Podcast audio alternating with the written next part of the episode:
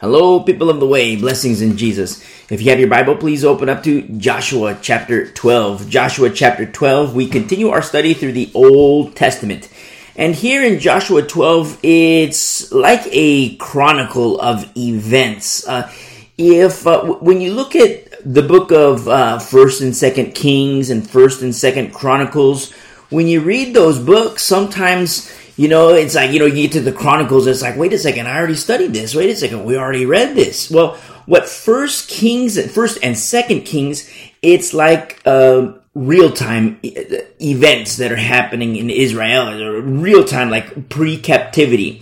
But then when you get into the Chronicles, it's a chronicle of events. And so it's post captivity. It is like a, you know, like a, uh, uh, uh, just a, a, a, chronicling of past events. So keep that in mind just for your own personal studies. And these are things that we're going to mention when, when we get into the Kings and the Chronicles is that first and second Kings, it's like the real time what's happening. And then in first and second Chronicles, post captivity what it's uh, uh, an accounting or a chronicling of the past events so there's going to be uh, variations uh, and not variations like in, in terms of a deviation but variations in terms of lessons that have been learned you know and for us in our own personal walks with the Lord, you know, it's very similar to our own chronicling of events. Now, you know, sometimes people do it like in, in journals or, um, uh, diaries will say, but you know, uh, like, you know, uh, like uh, journaling, you know, sometimes, you know, you, you have, uh, uh, something that happens in real time. but then through journaling, there's an accounting of what happened. And, you know, sometimes through journaling, there's an accounting of what happened.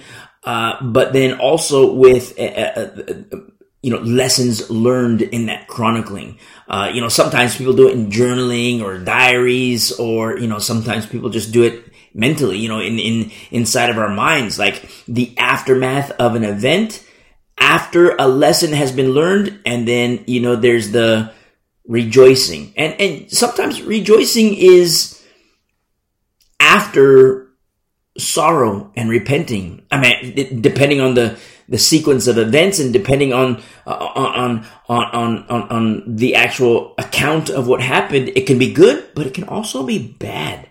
Uh, you know, and it's so beautiful because when it is bad, you know what? We repent. We fall to our knees. We repent. We say, Lord, you know, forgive me. I blew it.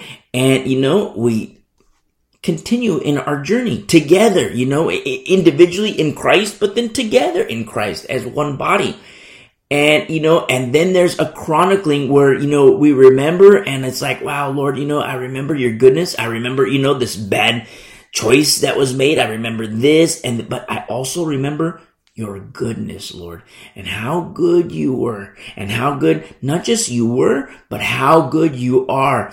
And then in our journey, the next time something happens where we're at another fork in the road, we remember his goodness and it's like, wow, Lord, you know what? I'm done. You know, I might have made a mistake here, but here we are at the fork in the road and no more. Lord, I've learned to walk with you and in you. And as your word says, you in me. You see, and so keep that in mind when we get into these chronicling. And that's what Joshua 12 is. It's like a, a, a, chronicle. And then keep that in mind in your own personal studies. We'll get there eventually in first and second chronicles. It's post captivity lessons learned, a reaccounting of past events. But it's beautiful when you make the comparison between first and second Kings and first and second Chronicles. But we do it ourselves in our own life. Now, I, I say we do it ourselves. And if you don't do that, start doing it. Start doing it. It's beautiful because you can reflect back and yes, boneheaded mistakes, just straight up like boneheaded, like I can't believe this happened. And in some cases, devastating. And in some cases, you might have to reap what you have sown. You might have to reap what you have sown. I, I, you know, I don't want to candy coat it and say like, you know, everything's going to be fine and dandy. You know, everything's fine and dandy in terms of, you know, you're not going to burn in hell. But I mean, we still have to reap what we have sown. You know, sometimes people think like, you know, okay, I'm going to get right with God and, you know, you know, uh, everything's fine and dandy and I'm, I'm right with God. No, you're right with God, which is beautiful. Praise be to the Lord. But being right with people, that's going to take time. And sometimes bridges are already burned. You know, the Lord can restore, the Lord can restore anything and anybody. But that's between a person and the Lord. You can't manipulate. You can't, it's strictly, that's the Lord's business. Only the Lord can change hearts. Only the Lord can change hearts. You see? Now, when people change hearts, it's not necessarily the person. It's Christ inside that person.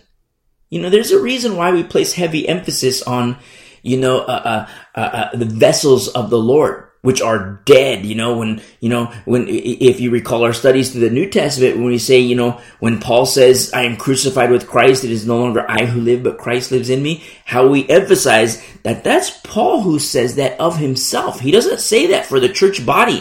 He doesn't say that, that, you know, hey, all Christians, we are crucified with Christ. It is no longer us who lives, but Christ who lives in us. He doesn't say that. He speaks for himself.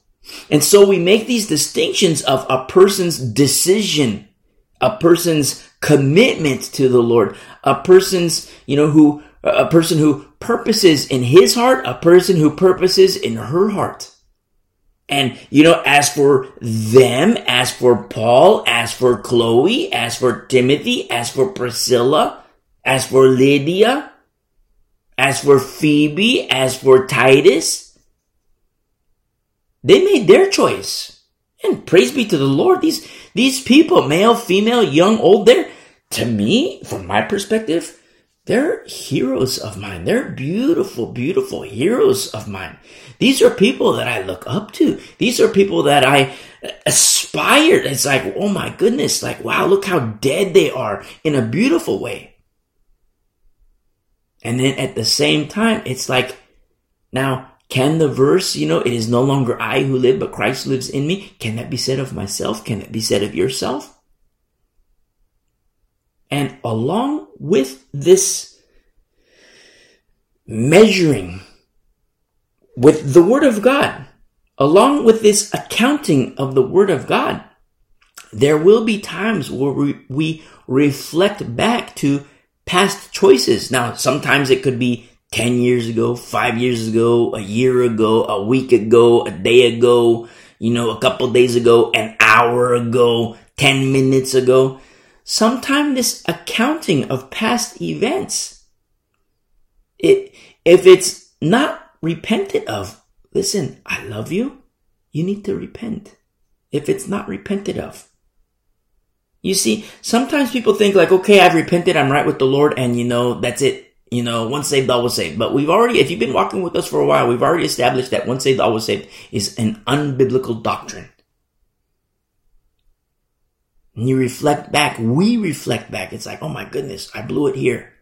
And you know what we do? Lord, forgive me. Forgive me. I shouldn't have done this. I shouldn't have said that. I shouldn't have not said this. Remember when the Lord says, you know, to him who knows what he ought to do and does not do it, to him it is sin. Sometimes we think of like sin is like, okay, I haven't killed this guy. I haven't beat this guy up. I haven't cussed. I haven't, you know, I'm not getting drunk. I'm not doing all this other stuff. And it's like, okay, I'm good to go. But the Bible also says, to him who knows what he ought to do and does not do it. Whoa, now it's a different ballgame. And the Bible says to him it is sin. You see, it's like, wow, Lord, forgive me. Lord, forgive me because, you know, I should have done this. I should have said this, but I didn't do this. I didn't say this. I was quiet. And sometimes, you know, you feel that urging of the spirit. And it's like, wow, I should say this. I should say this to this person. I should say that to this person. I should say whatever to this person. But then you're like afraid. It's like, oh no, but then, you know, they're going to get mad at me. Or, but then it's like, you know, when you feel that urging, it's like, you know, but then all of a sudden you're incapacitated by fear. Wow, I should say this. No, I'm just going to stay quiet. You know, you see somebody crying on a park bench, you know, it's like, oh my goodness, I should say this to him. Oh, no, no, no, no, I'm not going to say that. And what if it's the Lord that says, Hey, I want you to talk to her. Hey, I want you to talk to that guy. What if it's the Lord? Now, I say, what if it's the Lord? Now, when you have intimacy with the Lord, you know it's the Lord. When you have intimacy with the Lord. And that's the problem, you know, when we, when we study the word and we look at all these things, the works of the flesh, the leaven, and, you know, not just the works of the flesh, but the seducing of Satan. What that prevents, you know, uh, sometimes we look at it as like a, you know, like a, like a, a, a, a like, like something to shield against. And absolutely it is something to shield against the flesh, the world, Satan. Yes, absolutely. It is to shield against these things. Those are bad influences and bad influencers. But we look at it in a negative connotation sometimes. When really it's like, you know, to shield against these negative things, to shield against these negative influences, and I shouldn't say negative, that sounds too candy coated, these evil influences and evil influencers. But the reason behind it? Let's look at the reason behind it. Intimacy with the Lord. Oneness with the Lord. Such close intimacy with the Lord that you yield to Him, you yield to His Spirit, you're learning in truth, you're growing, you're maturing in Christ, and there's intimacy with Him. So when you hear us say like, maybe it's the Lord that's you know, that, that's putting this on your heart. Maybe it's the Lord that's saying, Hey, go talk to this guy. Maybe, maybe it's the Lord that's saying, Hey, go talk to this lady. Maybe it's the Lord that's saying, Hey, you know, make a stand. I don't say that like, you know, like maybe it's the Lord. I mean, I know I said that, but I don't, I don't mean it like maybe it is the Lord. Like we don't know. I say maybe it's the Lord with the understanding of knowing when you have intimacy with the Lord. Now, intimacy with the Lord, when you shield off all those evil influences and influencers, you will see what intimacy with the Lord looks like.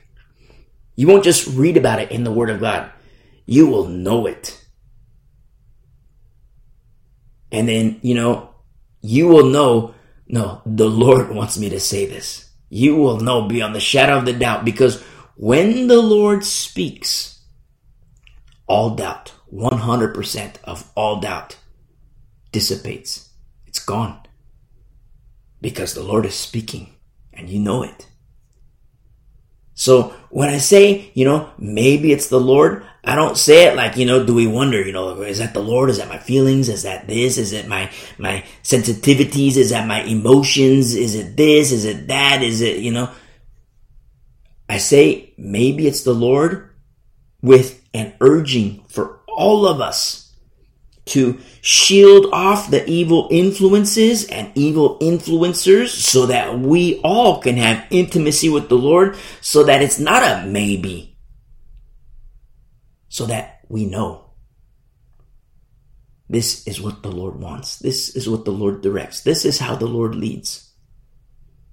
Now, I say it. You hear me say it.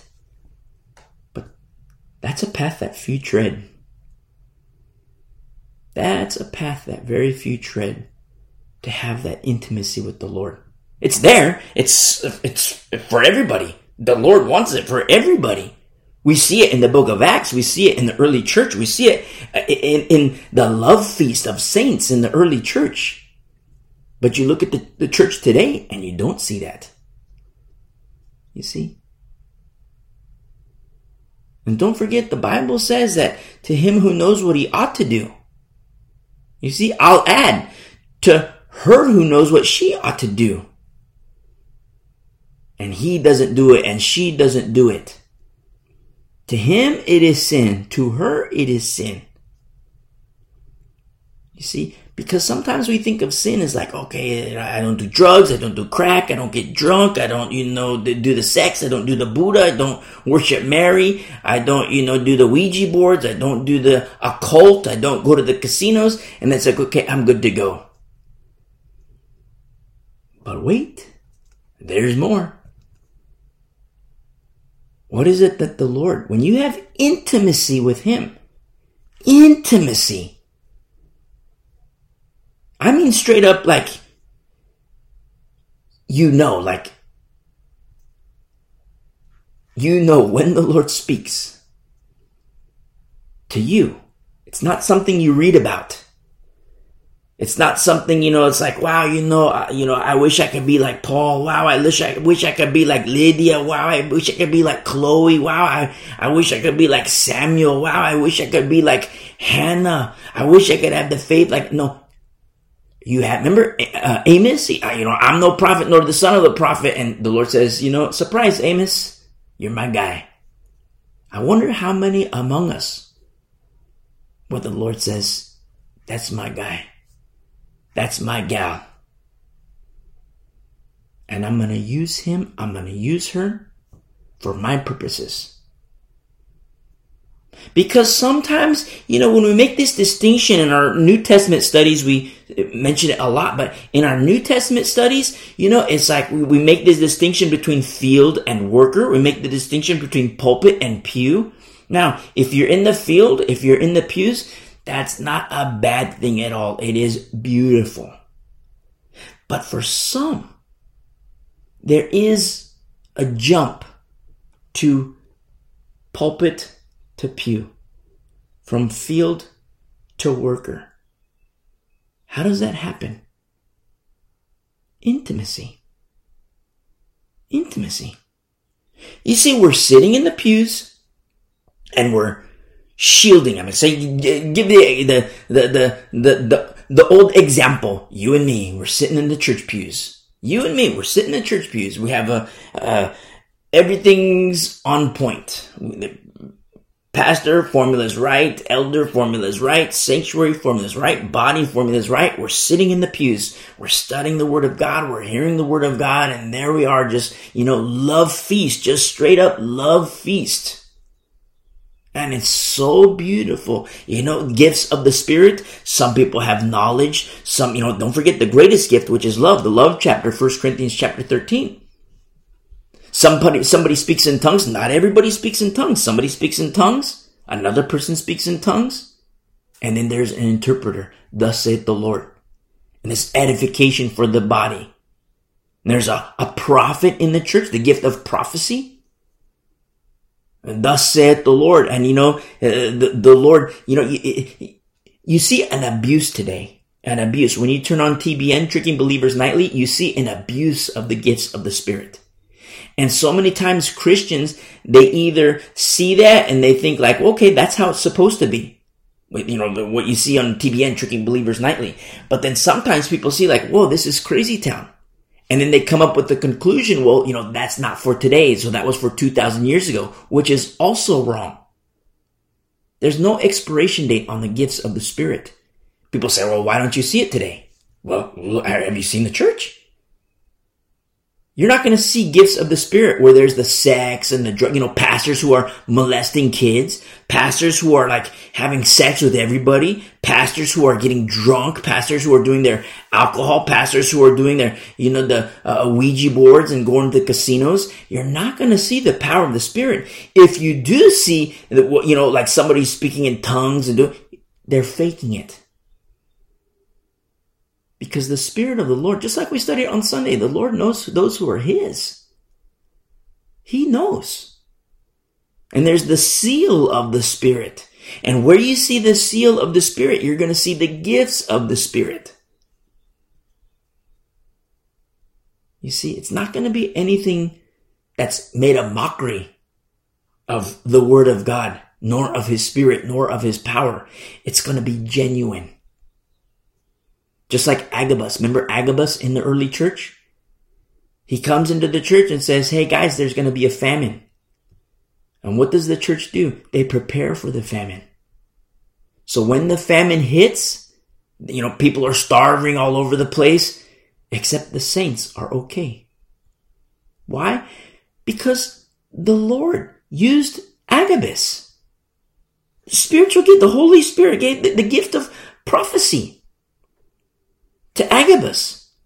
Not so that Agabus can be exalted, So, oh, you know, like, you know, like TBN tricking believers nightly. Wow, this guy has the gift of tongues. Wow, this guy has the gift of prophecy. You know, it's like, wow, you know, everything's about him, him, him, him, him. You look at the TV, it's like, wow, you know, study the Bible with this guy. Or, you know, they don't even say like Christianity or church. It's like this guy, you know, this is his name. It's like the name is pleasant. No mention of the name Jesus Christ. It's all about this guy and wow, look, you know, yeah, prophecy with this guy and this guy, you know. Forget the name. Jesus Christ, He is exalted. You see? And the so-called prophets of today, those who have the, supposedly have the gifts of the Spirit. Look at what's happening in the church. You see the sex, you see the drugs, you look at the world. You look at the world and everything that's entailed, you know, the the good, the bad, and a whole lot of ugly. And then you look at the church, and what do you see? No difference. You see the good, the bad, and a whole lot of ugly. You see? Among pastors, among elders. Are those patterns to follow? You see, there's a very specific formula to holiness. Very specific formula to holiness. And so, you know, just like the example we gave, you know, you and me, we're sitting in the church pews and everything's on point. Formula is beautiful, love feast, and, you know, everything is gifts of the Spirit. And in obedience to the Lord, in obedience to the Word of God, and the Word became flesh, in obedience to Him, we're shielding. We have our shields up and our swords out and we're shielding from the evil influence and evil influencers and everything's on point. And there's intimacy with the Lord. It's not just, you know, hey, let's shield against this for the sake of shielding against this. No, there's a reason behind it. And then there's intimacy with the Lord. Genuine intimacy with the Lord. And then there's the jump where the Lord says, Hey, I want to use you as my vessel. You see, there's a reason why we say only the clean can clean. Look at the warriors in with Israel. They have victory, victory upon victory upon victory upon victory but they suffered loss, they suffered casualties because of Achan. We stress formula for a reason. So yes, it's, you know, to shield off evil and to shield off the evil influencers, yes. There's the protection aspect, especially on, you know, the younger generation, the younger Christians. And you and me, we're sitting in the pews and we're doing exactly that. We're shielding and it's like, it's so beautiful. We have a love feast in the fellowship. Gifts of the Spirit. And then all of a sudden, this, the Lord says, you know what? I'm going to use you as my vessel. I'm going to use you for whatever it is to be a pastor to be an elder, to be a ministry leader, to be a teacher, to lead in worship. Because he knows that only the clean can clean. The Lord knows it. I mean, it's all over his word. When you read the Bible and you study the Bible and you look at all these heroes, I, I, I'm so in love with these people. Male, female, young, old. You know what the commonality is with all of them? 100% is? All of them. They're clean before the Lord. Where oh, Old Testament, New Testament, warrior, priest, it doesn't matter. The commonality with all of them is to be clean before the Lord. And they're clean before the Lord. And you know, the Lord, you know, let's get down to business. Let's handle some business. The problem today, where are the clean? Where are the undefiled? Old Testament, you see, you know, Israel has defiled herself. You see people, this guy has defiled himself. New Testament, this person has defiled himself. It's no different today. Self inflicted people defile themselves. You see? And that's what's so beautiful about repentance. You reflect back to a week ago, a month ago, a year ago. If it's unrepentant, listen, repent, get right with the Lord. It keeps our heart nice and soft. Nice, soft jello, our hearts, nice and soft before the Lord. And when our hearts are soft before the Lord, it helps us with that intimacy. It retains that intimacy with Him. But a heart goes from jello to balsa, it's less intimate. It goes from balsa to maple, less intimate. You see? Maple to oak, less intimate. Oak to pine, less intimate. Pine to stone,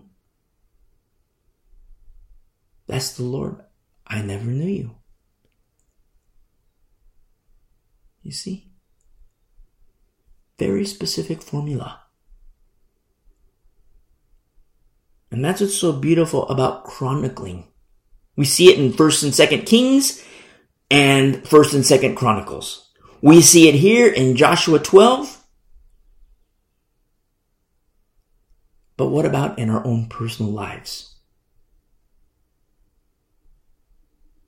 Sometimes we reflect back on past wickedness our own past wickedness, my past wickedness, your past wickedness. And it's like, oh man, I can't believe I did that. I can't believe I said that. I can't believe I. And it's like we get so down in the dumps. But don't forget the Lord. But Lord, look at what you have done. Oh my goodness, Lord, you're so good. Because yes, there was the dumps, but Oh Lord, look at what you have done. And we together, you and me, we can rejoice in the Lord.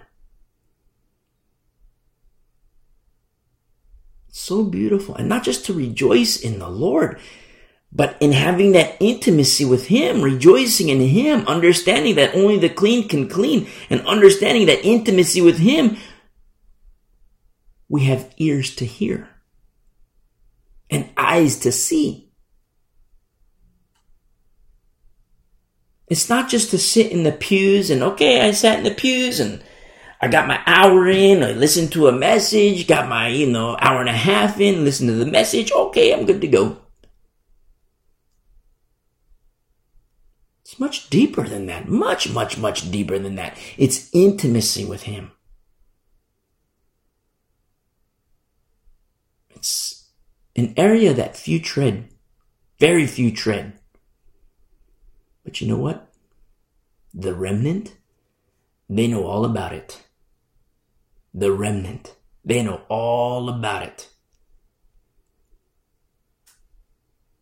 Just as you see in, if you remember our Old Testament studies, how it became dark, like palpable darkness in Egypt. Where was the light? With God's people. You see? With God's people we chronicle the events, chronicling in the Old Testament. It's like, wow, Lord, you're so good because, wow, there was, you know, this chastising in the wilderness, but wow, Lord, you're so good because look at what you have done. Look at this, how beautiful this remnant is. Yes, even in the good, the bad, the ugly, it's like, wow, Lord, look, you fulfilled your promises, but we remember the golden calf and oh, what a, such a terrible time that was, but wow, Lord, you're so good because of your goodness upon all Israel. Now, when you reflect back and you consider the goodness of God upon all Israel, who was it that was clean? When all Israel was defiled, who was it that remained undefiled? Moses and Joshua. You see? That's what I'm talking about with intimacy. I'm talking like Moses and Joshua intimacy. I'm talking like Paul and Timothy intimacy. I'm talking like uh, uh, uh, Paul and Chloe intimacy. Lydia intimacy, uh, Phoebe intimacy. I'm talking about like, you know, like deep intimacy with the Lord. I'm not talking about like, you know, sit in the pews and, you know, that's it. When all Israel was defiled, Moses and Joshua, when all Israel was fearful, Joshua and Caleb. You see? And that's what you notice when you study the Bible. It's like, wow, look how clean this guy is. And when I say clean, it's not like, you know, like, you know, like he's a germaphobe and he stays clean or she stays clean. I mean, clean before the Lord, a clean heart, a clean mind.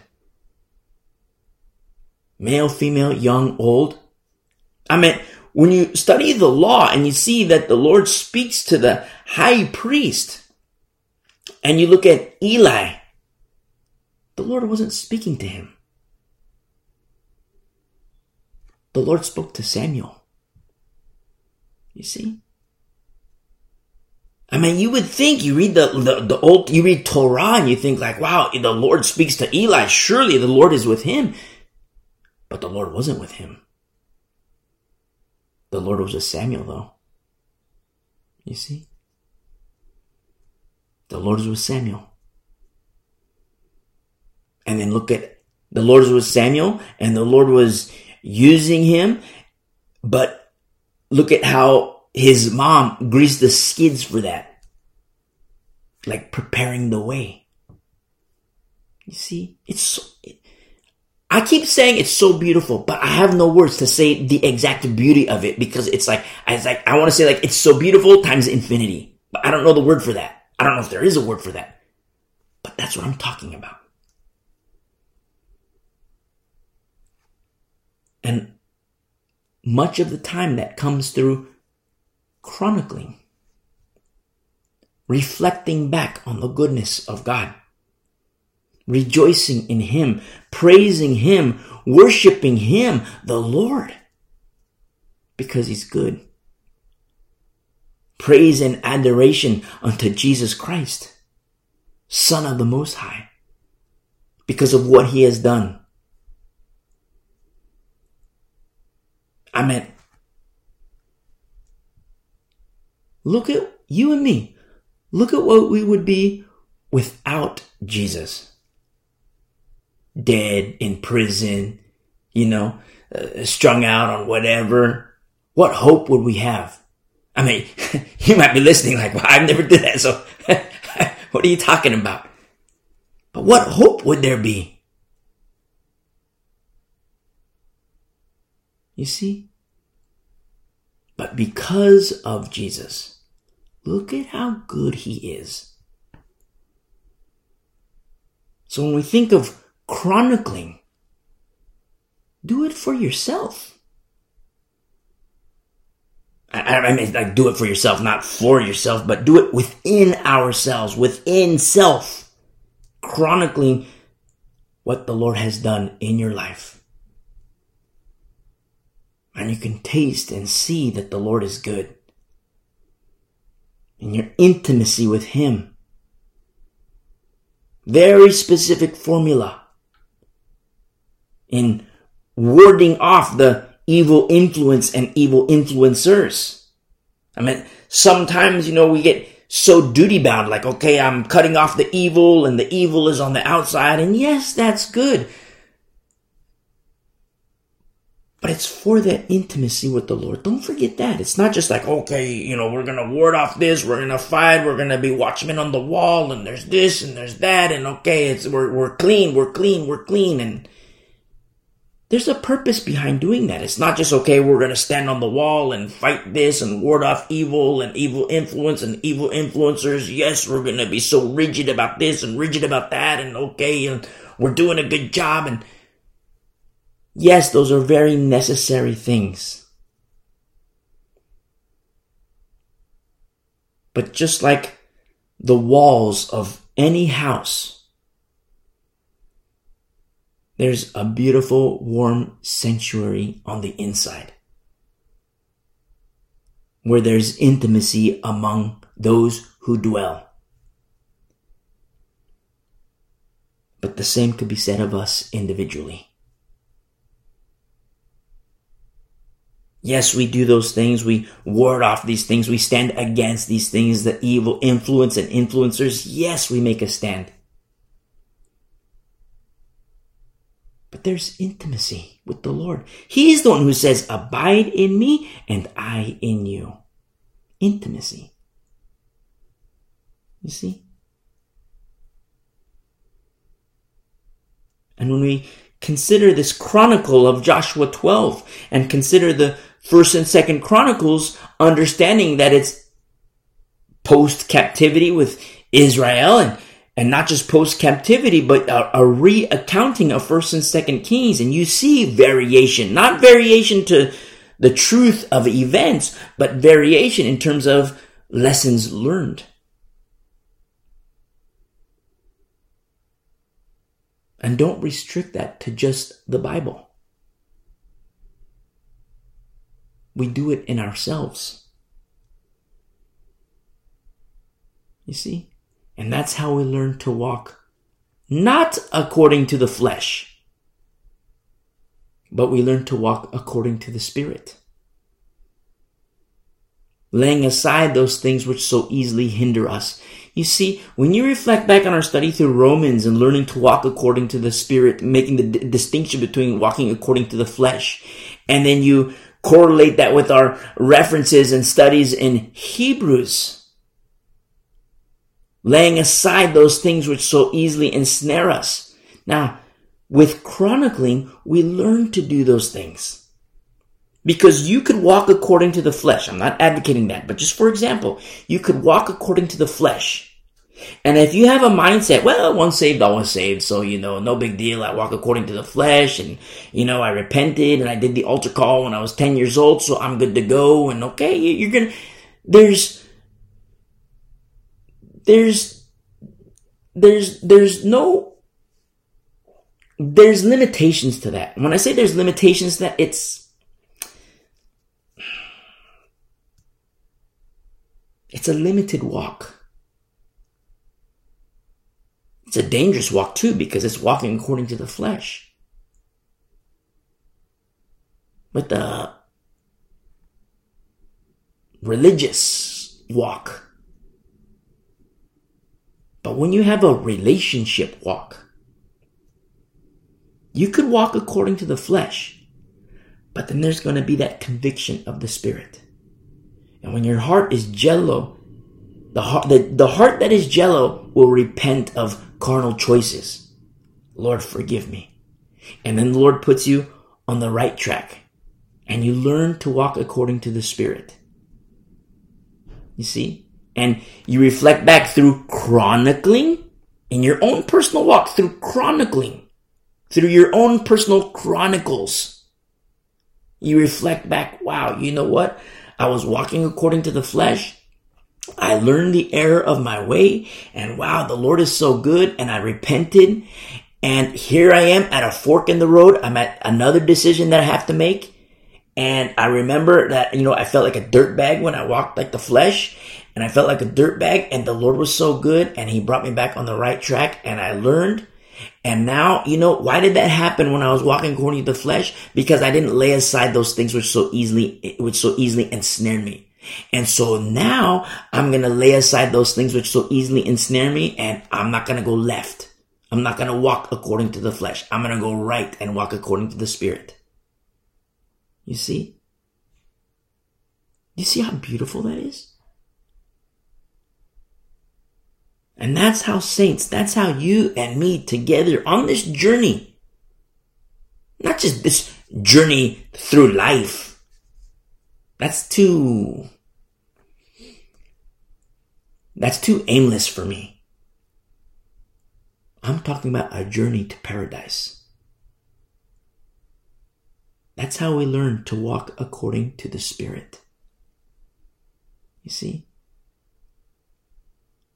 So yes, there's all these safety measures in our walk with the Lord, safety measures in terms of, you know, we block against this, we stand against this, we fight against this, and, you know, we, we, we, we, we fight against the evil and we stand against the evil and the evil influences and evil influencers. Yes, it's so beautiful. And just, if you've been listening for us for, listening to us for a while and even on our Sunday studies, just like, the, the, the, moms at the, at the playground, you know, they do a beautiful job and, the, you know, they, they're protecting the kids in the playground and they're watching out for the freaks on the outside, making sure the kids are safe. But don't forget that in that playground, the kids are having fun.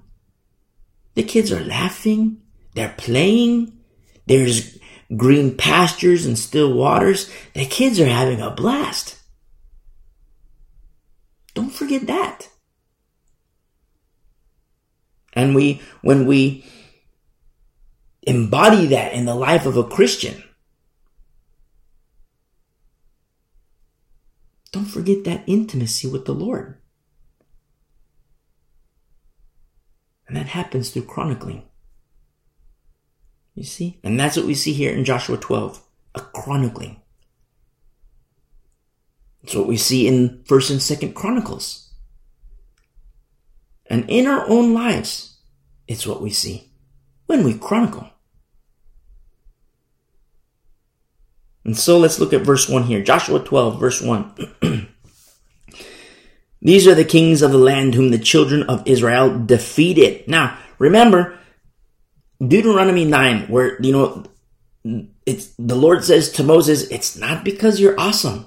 You see? He says, you know, you are a stiff-necked people. It's not because you're awesome. It's because of their wickedness. And this is fulfillment uh, promises to Abraham, not fulfillment of the law. When Israel come, enters the promised land, it's fulfillment of promises to Abraham, which is incredibly beautiful. But don't forget that there's qualifiers in place. I mean, from Abraham to now, I mean, when if you've been walking with us for a while and you reflect back to our studies through Genesis, and you see God's promise to Abraham, promises to Abraham, and here we are in Joshua 12, a lot of chastisement has happened, and even judgment has happened. But look at the remnant. You see, look at the remnant.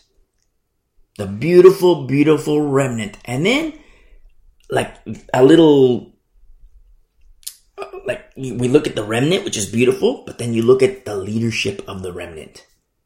Moses, Joshua, Caleb, the elders under Joshua, Aaron even, after repentance and being right with the Lord, look at Aaron. That's what I love so much about Aaron because you look at his wickedness. Like, he's the one who fashioned the golden calf. He's the one instructed, you know, hey, give me your gold. And through repentance, high priest. You see, the Lord can fix anyone. The question is, who is willing? And so you see here in verse 1, and whose land they possessed on the other side of the Jordan toward the rising of the sun. Now, this is east of the Jordan. This is under Moses. Now, remember, Moses himself was restricted from crossing because he misrepresented the Lord.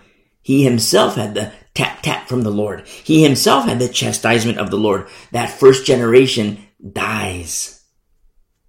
Except for two. Joshua and Caleb.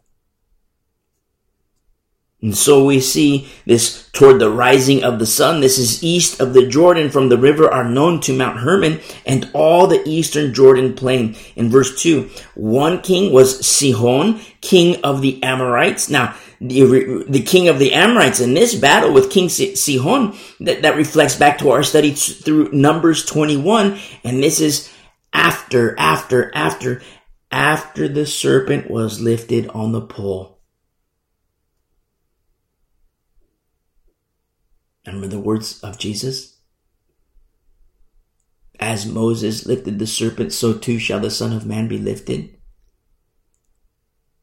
that he who looks upon him shall be saved. These things were written for our admonition, for our example, to help us.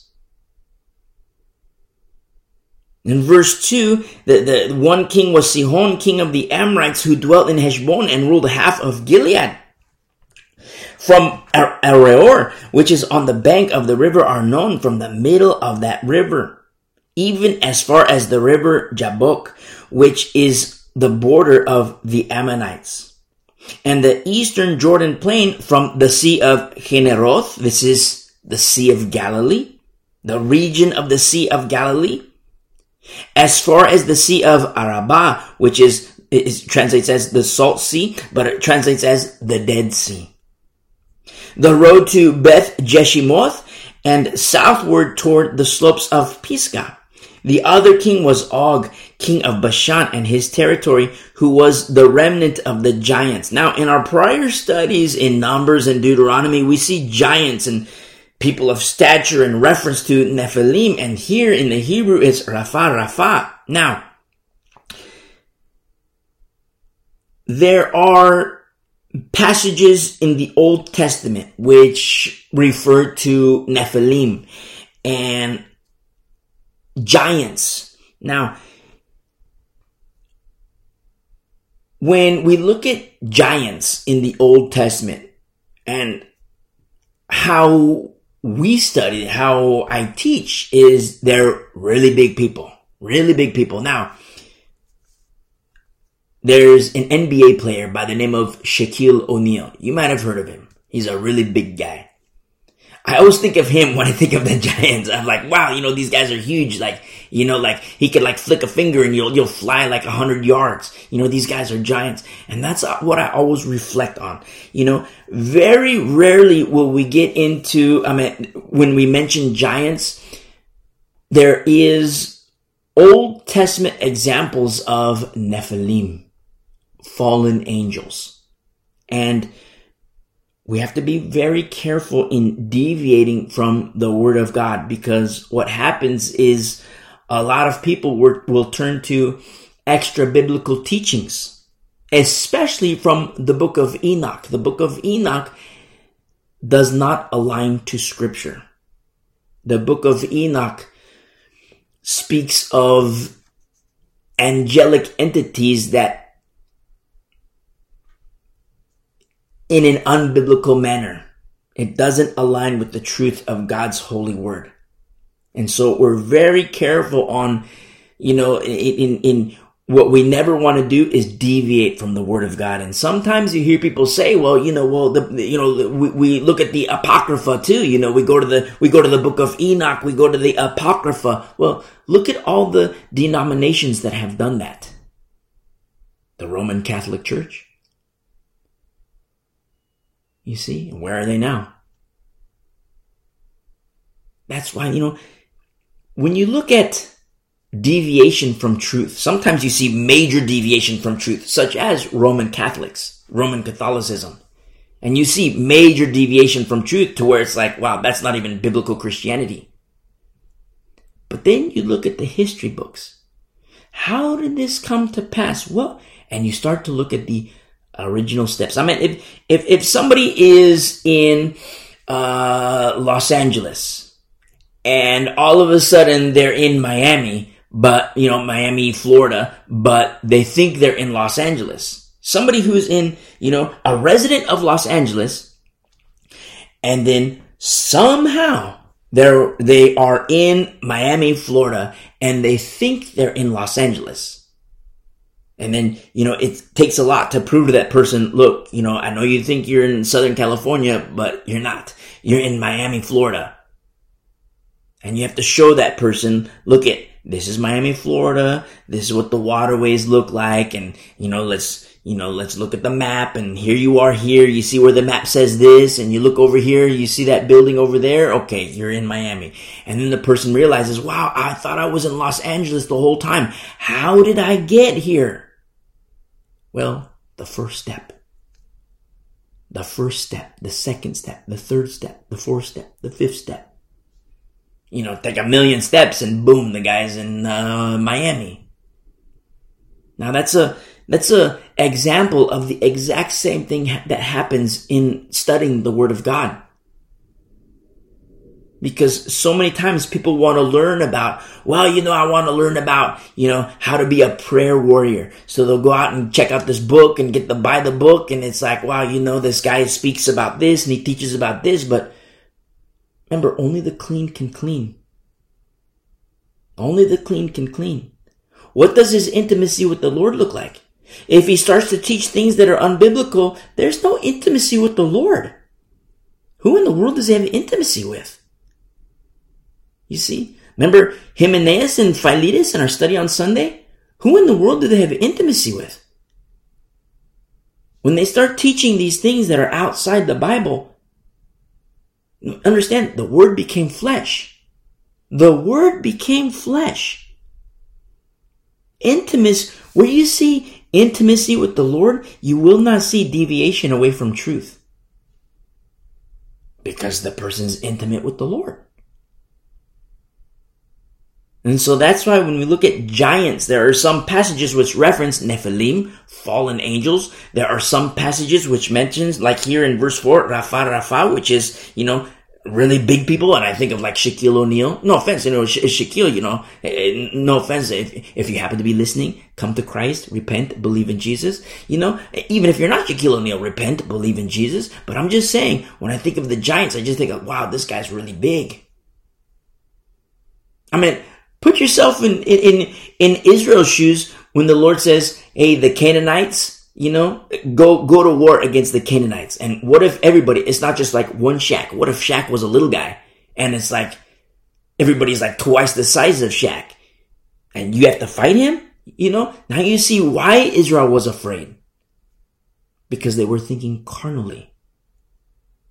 And because they were fearful not of the Lord, but of the Canaanites the Lord says, okay, your 40 year journey is now going to be 11 days. And then it says, well, we don't want 11, or, or instead of, we don't want 40 years. So, okay, now we're going to go fight the Canaanites. It's like, hold on a second. Where the Lord says to Moses, Moses, tell the children of Israel, tell them not to go to war. Did the Lord change his mind? No, Israel changed their heart. Because now in their heart, in the formula of their heart, is the fear of the Canaanites. When the formula of their heart should be the fear of the Lord. The formula in their heart was wrong. And because the formula of their heart was wrong, they lost.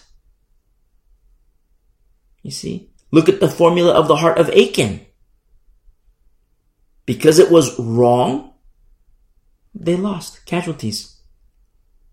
Formula, formula, formula, formula. Fear of the Lord, love of the Lord, trust in the Lord. All these beautiful attributes. You see?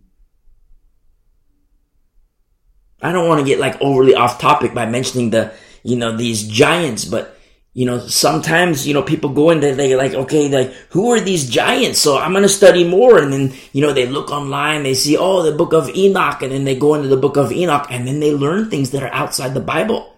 And then somebody say, well, you want to learn more about this, what Enoch writes about? Okay, now let's go to the Apocrypha and look at the book of this, the book of that, the book of this. And then all of a sudden, just like the guy who thinks he's in Los Angeles, but he's really in Miami, they've deviated away from truth.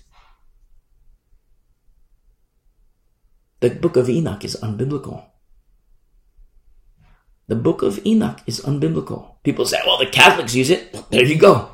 Proof is in the pudding. They're in Miami. They think they're in Los Angeles, but they're in Miami. Now, if you're Catholic, I love you.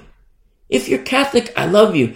Catholicism is unbiblical. It is not biblical Christianity. Now, if you're Catholic and you want to know more, go to thewayunderground.com and there's resources there for Catholics. You'll understand more. And I say this to you as a former Catholic. The Lord rescued me from Catholicism. You see? People say, well, Jude quoted Enoch. Did Jude quote Enoch? Did Jude quote Enoch? Or was it the Spirit of the Lord the same Spirit of the Lord that was with Enoch is the same Spirit of the Lord that was with Jude. You see? Look at Peter. Remember when the religious leaders were marveling, like, who is this guy? He didn't go to, he didn't go to university with us. He's not educated. He didn't go to higher education, higher academia like we did. You know, we're the elite class. And who is this, this pipsqueak, uh, uh, uh, Peter? Who is this guy? He's just a fisherman. What does he know? Now the fishermen were the dregs of society, so to speak. Blue collar. What could he know? He didn't, he's not an elite. He didn't go to Yale like we did. He didn't go to Harvard like we did. He didn't go to Oxford like we did. Who is this guy? What is he? And then they remember when Peter was schooling them, Peter was teaching them. I shouldn't say teaching them, but he was schooling them big time. And they marveled. Who is this fisherman? Who is this? A fisherman is like, what, blue collar? He didn't go to higher academia like we did. He's not the, he's not a teacher of the law. And they marveled at the wisdom that was in Peter. Now, Peter wasn't in their learning circles, but he walked with Jesus. He walked with Jesus. You see? These are things that must be understood, even more so as we get further into the events of the last days where it is prophesied there will be a falling away. There will be the, the people in Miami who think they're in Los Angeles, but they're not in Los Angeles, they're in Miami. You see? And we don't want to be in Miami, we want to be in Los Angeles. Now, metaphorically speaking, if you live in Miami, I love you. God bless you, I love you. But just we want to be in the truth of God's holy word. You see? The truth of God's holy word. No deviation away from truth. Where you see deviation from teachers, pastors, elders, where you see deviation from truth, you know what? That person is not intimate with the Lord. There is no intimacy with the Lord. Because when there's intimacy with the Lord and the word became flesh, you will see adherence to his word. You see? In what is taught, how the vessel lives, you will see alignment with the things of the Lord. But where there's no intimacy with the Lord, you will see the works of the flesh. You won't see the works of the Spirit. You'll see the fakery of the works of the Spirit, but you'll see the works of the flesh. You'll see deviation away from truth. You see? And these are people that you should not submit to. Never submit to these people. And when I say submit, I mean like submit, because the Bible says, submit yourself to the pastor. But understand, in the pastor, there must be biblical qualifiers in place that, you know, we're studying the pastoral epistles. Now, if you're not a pastor, you know, praise the Lord that we, we have these pastoral epistles so that we know who is it? What are the qualifications? What do I look for in a man? Pastors always male. What do I look for in a man? What do you look for in a man to know it is safe to submit myself to him? Because he's watching out for my soul. You see? But just a blanket statement like, you know, I'm going to submit myself to just any run of the mill pastor? No way. No way. Very, very specific formula. And so we see in verse 4 uh, the, the, the other king Og, king of Bashan, and his territory, who was a remnant of the giants who dwelt at Ashtaroth and at Edrei, in verse 5, and reigned over Mount Hermon, over Salcah, over all Bashan, as far as the border of the Geshurites and the Maacathites, and over half of Gilead to the border of Sihon, king of Heshbon. These Moses, the servant of the Lord, and the children of Israel had conquered. And Moses, the servant of the Lord, had, had given it as a possession to the Reubenites, the Gadites, and half the tribe of Manasseh. Now, this is, remember, we're east of the Jordan. Remember verse 1? You know, uh, uh on the other side of the Jordan toward the rising of the sun. That's what it says in verse 1. So it's east of the Jordan. And remember the Reubenites, the Gadites, and half the tribe of Manasseh, they came to Moses and say, you know, they, they were like, you know, Moses, you know, this area looks like it's nice for our flock and, you know, can we stay here? Moses went to the Lord and he comes back to the people and says, okay, you guys can stay here, but you still have to cross over and fight. You know, you can have this area, but that doesn't mean it's your way to get out of the fight. And so they said, okay. And this is under Moses toward the rising of the sun in verse 1. Now we see in verse 7 and these are the kings of the country which Joshua and the children of Israel conquered on this side of the Jordan on the west. Now, remember, this is like a chronicle. I mean, we've studied Torah, Genesis, Exodus, uh, Leviticus, Numbers, Deuteronomy, and at this particular junction in Joshua 12, Moses has died already. And in Joshua 12, we're, we're doing a chron. I mean, verse 1 to verse 6, it's a chronicling. This is what the Lord did, but it was through Moses. And this, the, this, this uh, uh, uh, uh, chronicling is something that has already happened, but it's a chronicling of events. I mean, if you've been listening to our, I mean, just like straight up in verse two, that's verse two is from Numbers 21, real time. Verse 2 is from Numbers 21, in real time, Numbers 21. And here we are in Joshua 12, a chronicling of events. Now, if you've been walking with us for a while, consider your own growth. Consider your own growth in the Lord. And when you consider your own growth in the Lord, looking back to Numbers 21, when, when that happened, when that particular day, our study in Numbers 21, and here we are in Joshua 12. Now, in the case of Israel, look at everything that has happened. But in the case of you, my beautiful brother, you, my beautiful sister, look at all that has happened. And that's what we mean when we say chronicling. Look at all that has happened, your growth in the Lord, your maturing in the Lord. And yes, maybe even the tap taps from the Lord little chastisement. Remember, the Lord disciplines those whom he loves.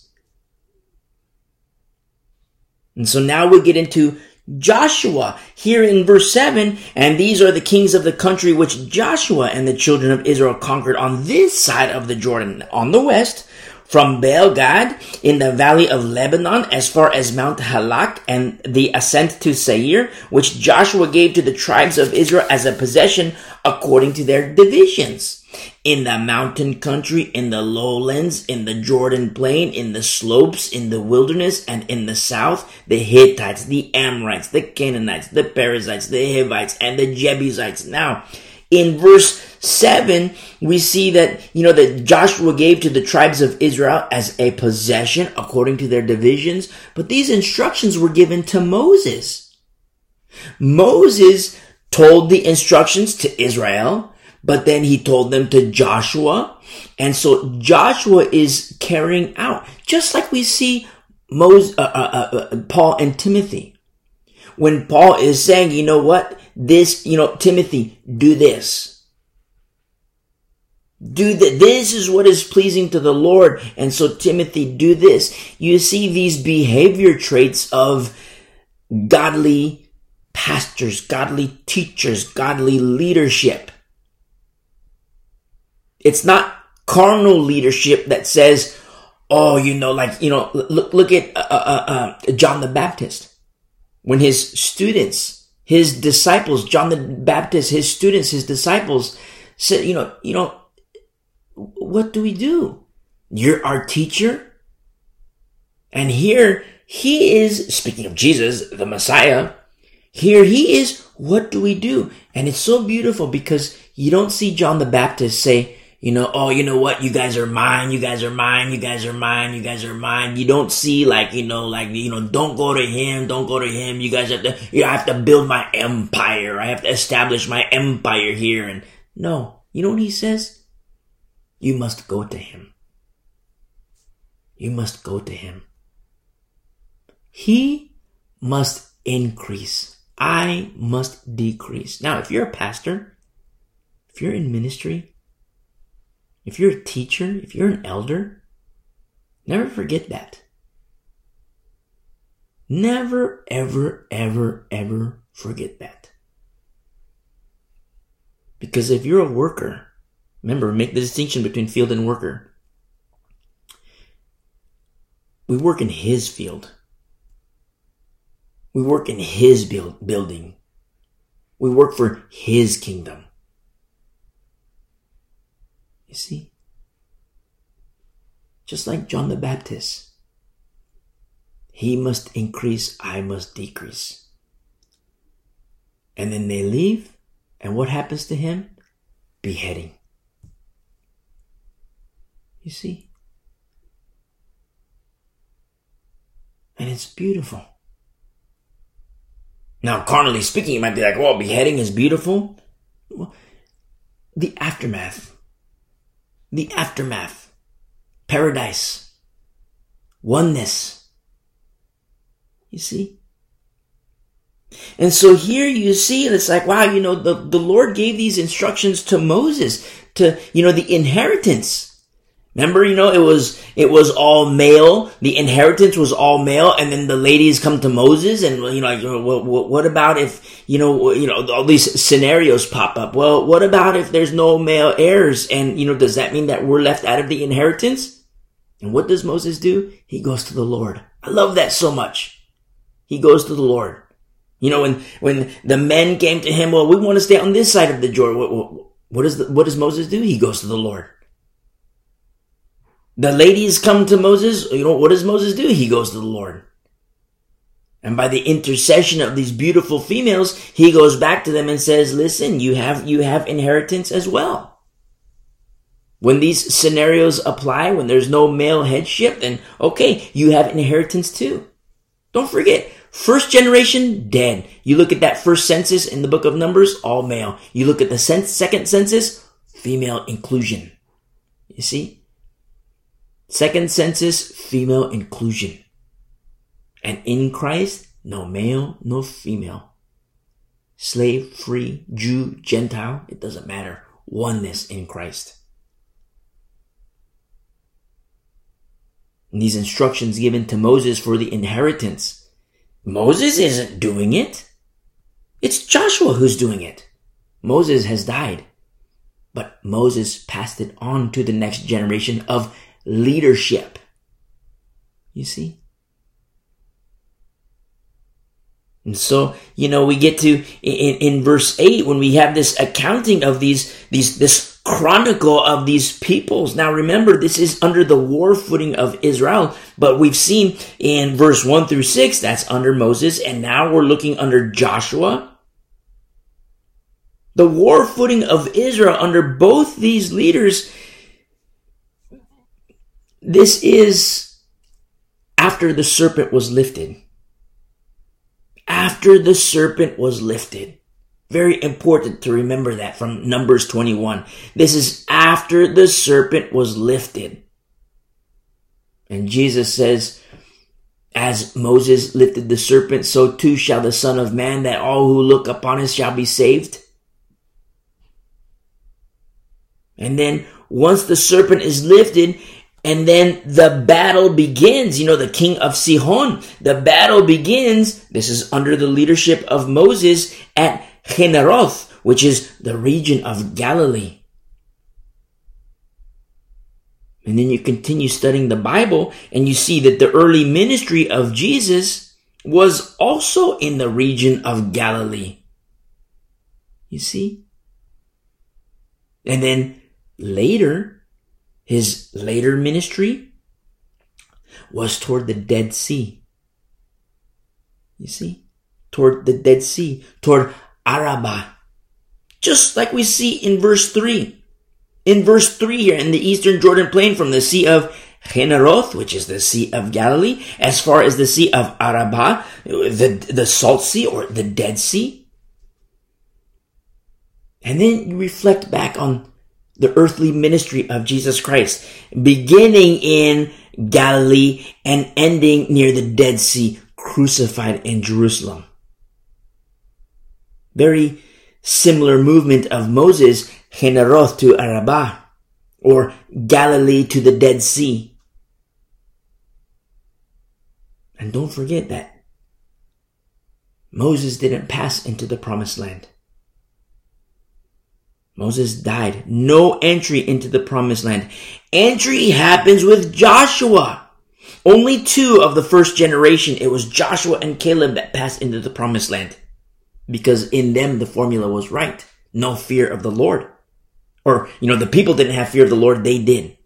Everybody feared the Lord and it sp- everybody feared the Canaanites and it spread throughout the, the land. It spread throughout the camp of Israel. There were only two who feared the Lord. Everybody feared the Canaanites. And in these two where the formula was right, we see passage into the promised land.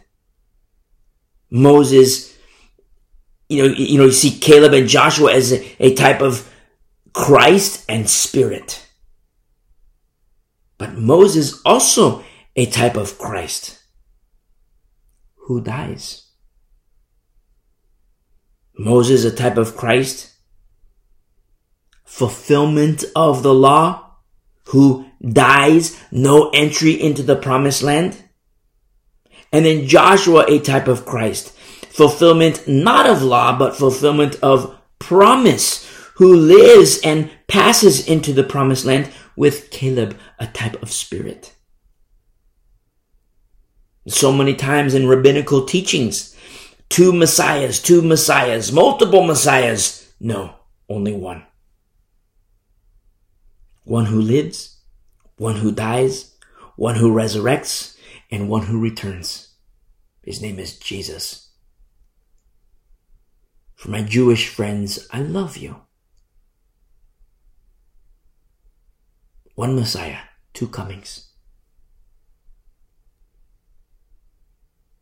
We continue in this chronicling of events.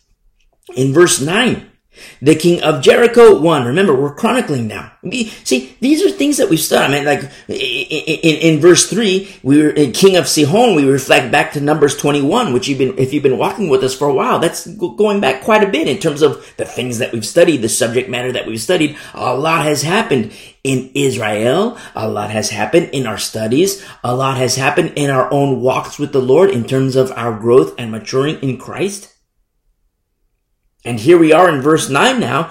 Jericho, we just studied that. We don't, we don't go back as far as Numbers 21. That was under Moses, but under Joshua, we were just, we just studied Jericho a couple weeks ago. In verse 9, the king of Jericho won. The king of Ai, which is beside Bethel, won. And we know what happened with Ai. Two campaigns. One, first campaign, loss, casualties. Second campaign, victory. And we know why victory came. We know why defeat came too. Achan. Listen to our study through Joshua 7. You'll understand more. In verse 10, the king of Jerusalem won, the king of Hebron won, the king of Jarmuth won, the king of Lachish won, the king of Eglon won, the king of Gezer won, the king of Debir won, the king of Geder won, the king of Hormah won, the king of Arad won, the king of Libnah won, the king of Adullam won, the king of Makkedah won, the king of Bethel won, the king of Tappuah won, the king of Hepher won, the king of Aphek won, the king of Lasharon won, the king of Madon won, the king of Hazor won, the king of Shim- Shimron, Meron won, the king of Achshaph won. The king of Taanach won. The king of Megiddo won. The king of Kadesh won. The king of Jokneam in Carmel won. The king of Dor in the heights of Dor won. The king of the people of Gilgal won. The king of Tirzah won. All the kings 31. All the kings 31. What's so powerful and beautiful about Joshua 12 is just this chronicling. And I don't mean chronicling in terms of, you know, hey, let's record this and let's, you know, record this so we have it as in our history. And yes, there's the beautiful attributes of that. But when you reflect back all the way to Numbers 21, and this accounting, after the serpent was lifted, Moses dies, Joshua and Caleb pass. And in this chronicling, yes, there's the historical record of the sequence of events and understanding in this sequence of events what the Lord has done and is doing in real time in Joshua 12.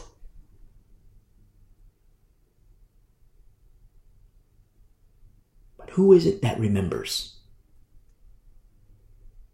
Who is it that remembers and who is it that will remember? Because in very short order, Joshua's gonna die. The elders under the leadership of Joshua are gonna die. And you know what happens in the camp of Israel? They forget. They forget the Lord. Now, if you're Jewish, I love you. This isn't to say like, well, you know, shame on Israel, shame on Israel. No, it is a shame. But it's not to say, you know, shame on Israel, like, you know, how dare you, how dare you, how dare you. Because Christians do it too. Christians do it too. They forget the Lord. But when you understand Chronicles, and I don't mean the books, I mean chronicling. And when you do it in oneself, you do it in yourself. These are protective to help us not forget the Lord, even when everybody else forgets the Lord. There's a specific formula and recipe and way for the remnant for the remnant. You see? It's beautiful. And the Lord knows those who are His. Just like we studied on Sunday, the Lord knows those who are His. You see? And these are things that we're going to study even deeper as we continue to, you're going to understand. Remember in, in our study through the, through, through Torah, Torah, how we made mention of, you know, we have this backdrop and this base plate of the law, and it will help us understand when, when the people forget the Lord and through our study in Torah, you're going to understand why the Lord does what he does. You know, a lot of chastisement, a lot of correction, but all he's doing is exactly what he said he would do. You see, blessings of obedience, curses for disobedience. And then you're also going to understand why his eyes get set on Hannah. Why his eyes get set on Samuel. Why his eyes are set on Isaiah and Jeremiah and Amos because when all Israel forgets, that's what's so powerful about the prophets because when the prophets are active and uh, maybe I shouldn't say active, but when the prophets are activated by the Lord, when you know Amos says, I'm no prophet nor the son of the prophet, the Lord says, Hey, Amos, you're my vessel and this is what I'm to do through you. You're a prophet. Activated Samuel activated. Jeremiah activated. Ezekiel activated. Zechariah activated. You're my vessel. But when those things happen, when the, when the Lord calls those prophets, there are already priests. There are already elders, which when you look at the law, the Lord, in accordance to the law, I almost said the Lord should be talking to the high priest. You know, and I don't, I don't want to forgive me for putting it like that, but in accordance to the law, yes, the Lord, sh- I don't want to say like, you know, the Lord should be talking to the priest, like, you know, but in accordance to the law, absolutely. That's what he says, that he will talk to the high priest and the high priest will come out of the, the holy of holies and, you know, thus said the Lord and speak to the people. This is what the Lord wants. And the people will do what the high priest says and, you know, everything's kosher. Everything is beautiful. But why doesn't that happen? Why is it that the priests aren't activated? Why is it that you see the prophets that are active? Why is it you don't see the elders that are activated? Why is it that the, you see the, the prophets? Now, some of the prophets were, you know, in the priesthood. Some of the prophets were sons of priests, which if you've been walking with us for a really long time, you remember our studies through the minor prophets. But we'll get to them again eventually in the Lord's time. But there's already elders and priests and uh, uh, uh, the Levitical priesthood and, you know, Kohanim and high priests. And according to the law, there's a specific formula where the Lord communicates to the people through the priesthood. I shouldn't say through the priesthood, but through a uh, high priest. But you don't see that. Why is it that the Lord speaks to to and through Jeremiah, and to and through Ezekiel, Isaiah, Samuel. You see? What does that say of the formula inside the priesthood? What does that say of the formula and recipe inside the priesthood, inside the Levites, inside Kohan, uh, the Kohanim? You see? I mean, when you get to Isaiah, when, when the Lord straight up says, you know, these offerings are nothing. These offerings mean nothing. That's what the Lord says. I mean, you read Torah and it's like, wow, these sacrifices and offerings, it's beautiful. And this is what the Lord, this is what the Lord desires. It's a sweet aroma unto the Lord. But then you read the prophets and it's like, now it's disgusting to the Lord?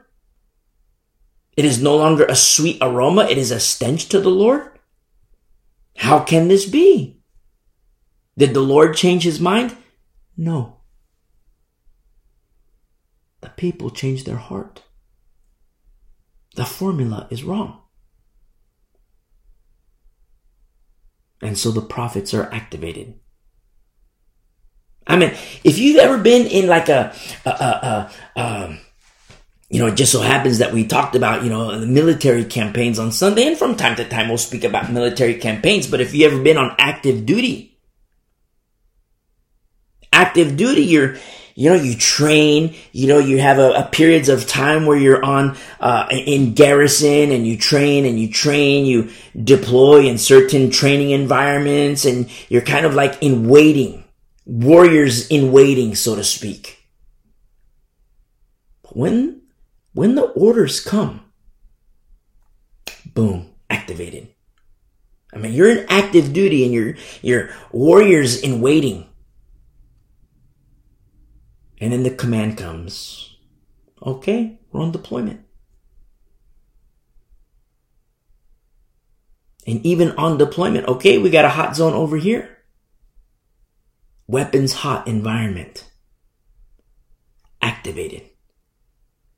But the activation, the actual conduct in activation, precursory to that was training, equipping, understanding, learning. Just like with Joshua, our study. Remember Joshua 1? That was a tough study. Like for me, that was a tough study to teach because I love, I love, I love the promises of God. But there's a formula for it. I mean, we look at Joshua 1 and all these promises of God, and you know, I don't like referring to verses as like magnet verses and poster verses and sticker verses. I don't like doing that. But yet, these are things that must be said because we treat it like that. Yes, Joshua 1, the promises of God in Joshua 1, beautiful. But look at the life of Joshua. You see the activation of Joshua in, you know, Joshua 1. Yes, activated. But Look at his prior decisions when he was little Joshua. Look at his prior choices when he was young man Joshua. You see? What about you and me? We lean on the promises of God, but what about conduct unto the Lord? Behavior unto the Lord. And the Lord knows those who are His.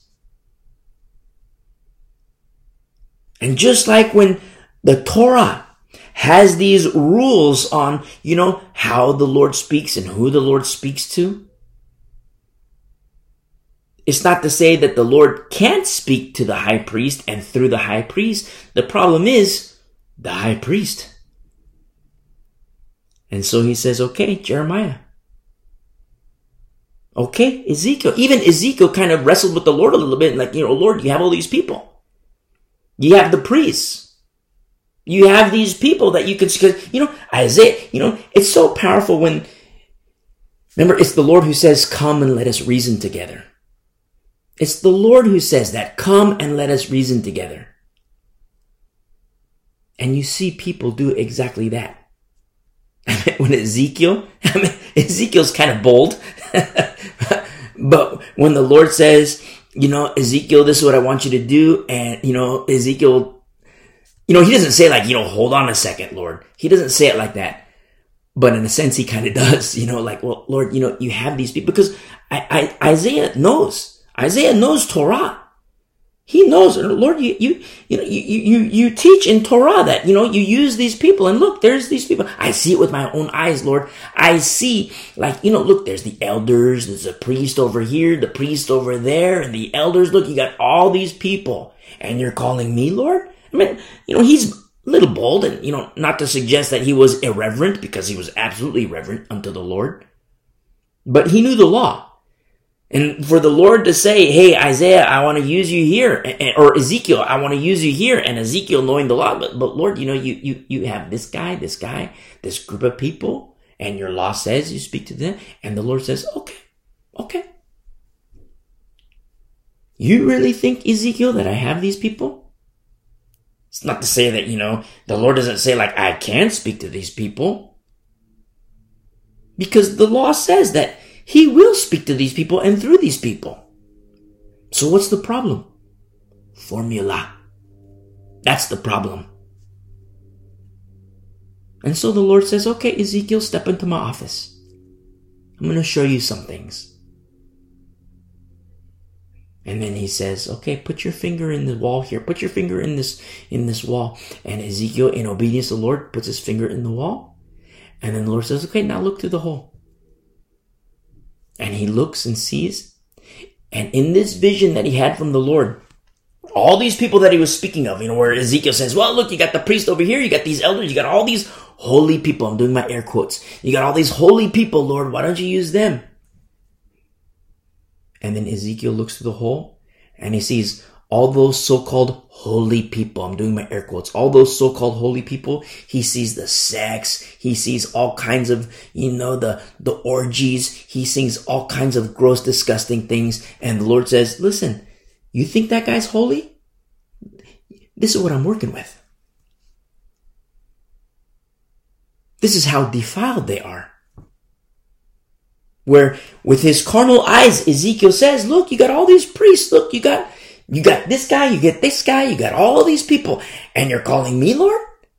I mean, he didn't do it in a, reverent fashion. I'm just, you know, paraphrasing a little bit.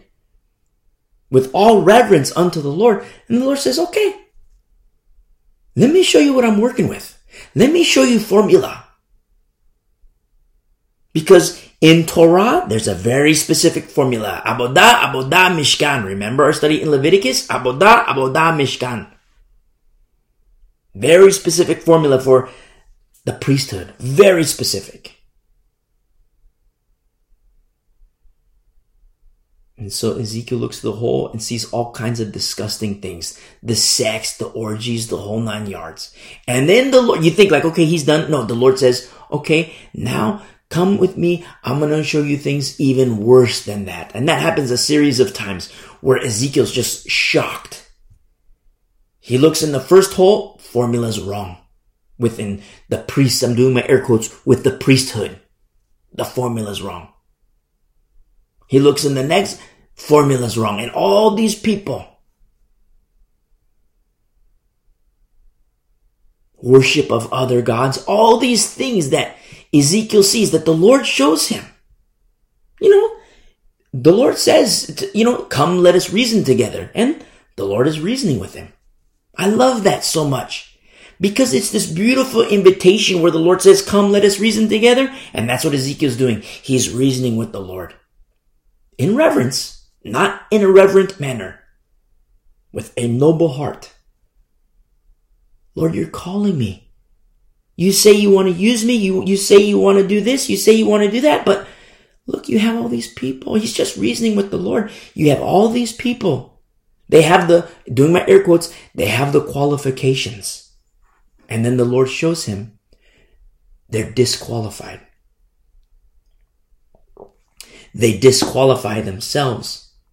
The Lord shows him the formula is wrong. They might look it, they might look like they're holy. They might wear the garb. They might wear this, but the formula in their heart where you can't see Ezekiel, the formula, the makeup of their mind, the makeup of their heart. They might dress the part. They might look the part, but they're not the part. They are apart from me. But I've been watching you, Ezekiel. You're not apart from me.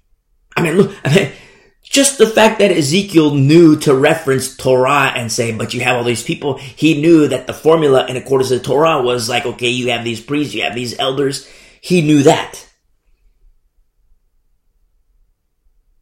And yet the Lord says, no, the formula is wrong in them. I'm not going to use them. I can't use them. But I'm going to use you, Ezekiel. He does, the Lord does it with Isaiah, Jeremiah, Zephaniah, Amos, Joel. He does it with Hosea. All these beautiful people. Yes, there's the priesthood. Carnally speaking, yes, there's the priesthood. Yes, there's the, the priests and the Kohanim, the, Levit, the, the Levitical priesthood. There's all these things. But who is it that the Lord speaks to? You say, okay, I get it. That's Old Testament. Okay, you you beat that horse to death. Okay, now eh, that's the Old Testament. But what about today? What about today? You figure there's there's churches on every street corner, so which means that there's pastors on every street corner. There's pastors on this street corner, there's pastors on that street corner, there's pastors everywhere. But who is it? When you understand formula, who is it that has intimacy with the Lord? Who is it that the Lord uses? Look at Paul when he says, you have 10,000 teachers. Look at Chloe. Look at Chloe in the midst of Corinth. Where does she worship? She understands formula. I mean, when you put yourself in Chloe's sandals, who, who, who is it? What man? You, you put yourself in Chloe's, I mean, you know, especially for my, my, my sisters in Christ, you put yourself in Chloe's sandals, just straight up. Who is it? Of the pastors, man, man, what man can you submit yourself to? You see what I'm saying? And I'm not talking like husband relationship. I'm talking about pastoral relationship. When you look, you put yourself in Chloe's sandals when you have defunct pastors all over the place and the works of the flesh to prove it. Who is it that you can submit yourself to when you understand formula? Not a lot. I mean, in the case of Chloe, no one. No one. You see? Except Paul. You see? And Paul taught her. And you look at, you know, Chloe was in the mix. When everybody learned, Chloe was in the mix. When everybody learned, everybody was in a state of babiness. Everybody was in their babyhood. Everybody, all the, the, the camp of the church in Corinth, everybody was in their state of babiness.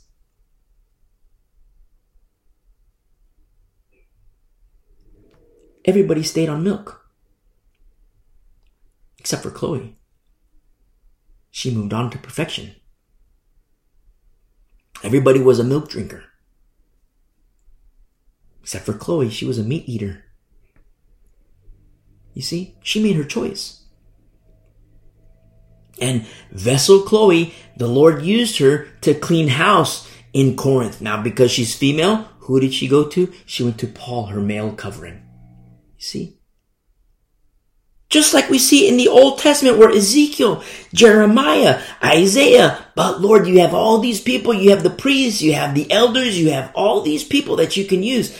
Yes, yes, the Lord can use them in terms, you know, he's able, well, he can use them, but he can't use them. Not because of him, because of their choices. They've become defiled. And so he used the prophets. And the same today. There's all these pastors today, all these elders today, all these teachers today, all these ministries today. But who is it? Where are the Chloes? Where are the Pauls? Where are the Tituses? Where are the Timothys? You see? Where are the Epaphrodituses? the body of Christ. The body of Christ. Well, yes, there's, there's churches on every street corner. But I'm talking about the remnant. Something different. Not a little bit different, a lot of bit different. You see? And these are things that we understand in deeper ways through chronicling. You see?